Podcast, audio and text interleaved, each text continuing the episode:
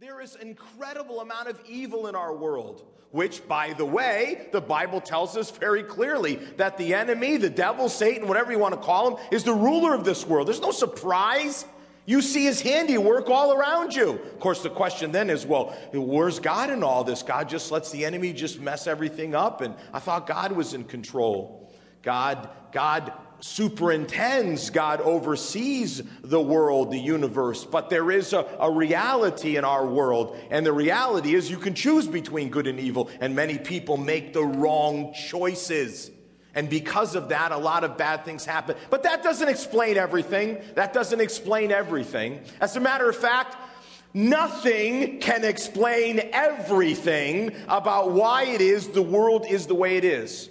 But I do think that you can get a better perspective on life than maybe you have right now.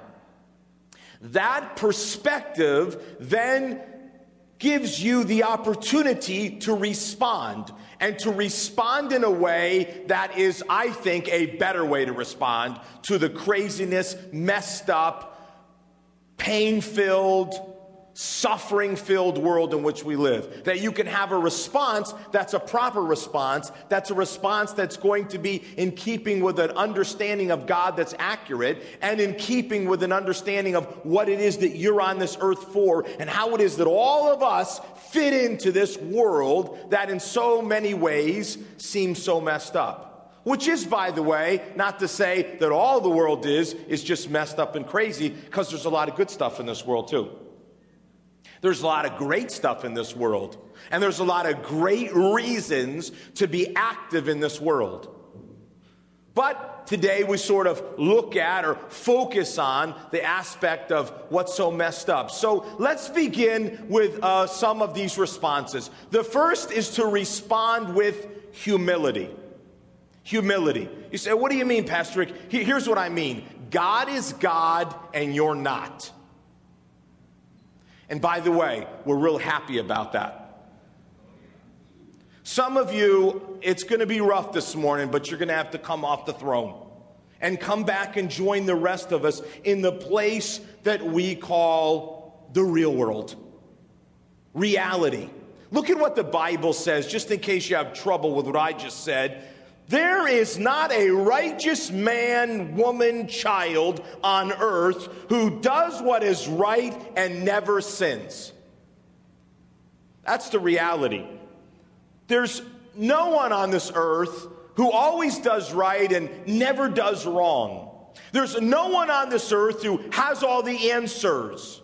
There's no one on this earth who's even close to understanding the truth. You want the truth? Yeah, I want the truth, Pastor Rick. Well, the truth is a, is a big subject, it's a big thing.